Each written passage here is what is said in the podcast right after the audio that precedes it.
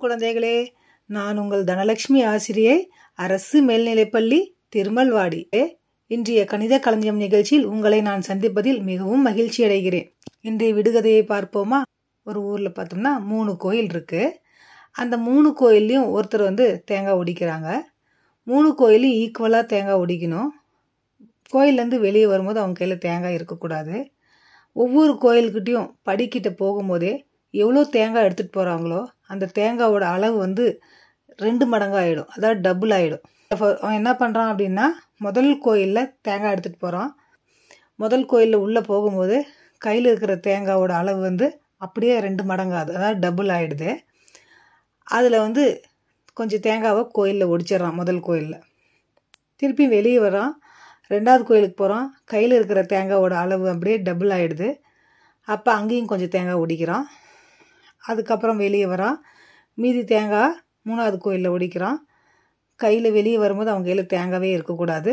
மூணு கோயிலையும் அவன் வந்து எப்படி இருக்கணும்னா சமமாக தான் தேங்காய் ஒடிச்சிருக்கணும்.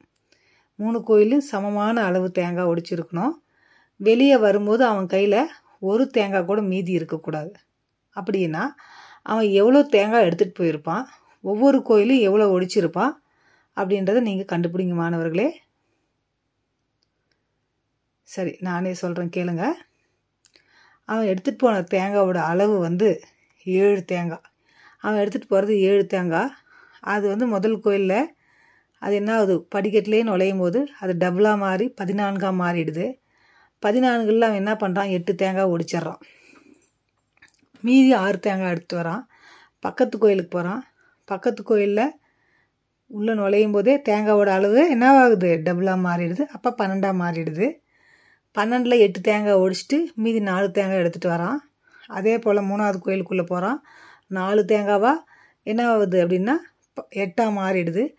கோயிலில் மூணாவது கோயிலையும் ஒடிச்சிட்டு கையை வீசிட்டு ஃப்ரீயாக வந்துடுறான் அப்போ அவன் எடுத்துகிட்டு போன தேங்காவோட அளவு வந்து ஏழு. ஒவ்வொரு கோயிலையும் அவன் ஒடித்த தேங்காவோட அளவு வந்து எட்டு.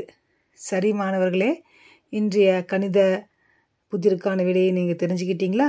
மீண்டும் நாளை உங்களை சந்திக்கிறேன். நன்றி வணக்கம்.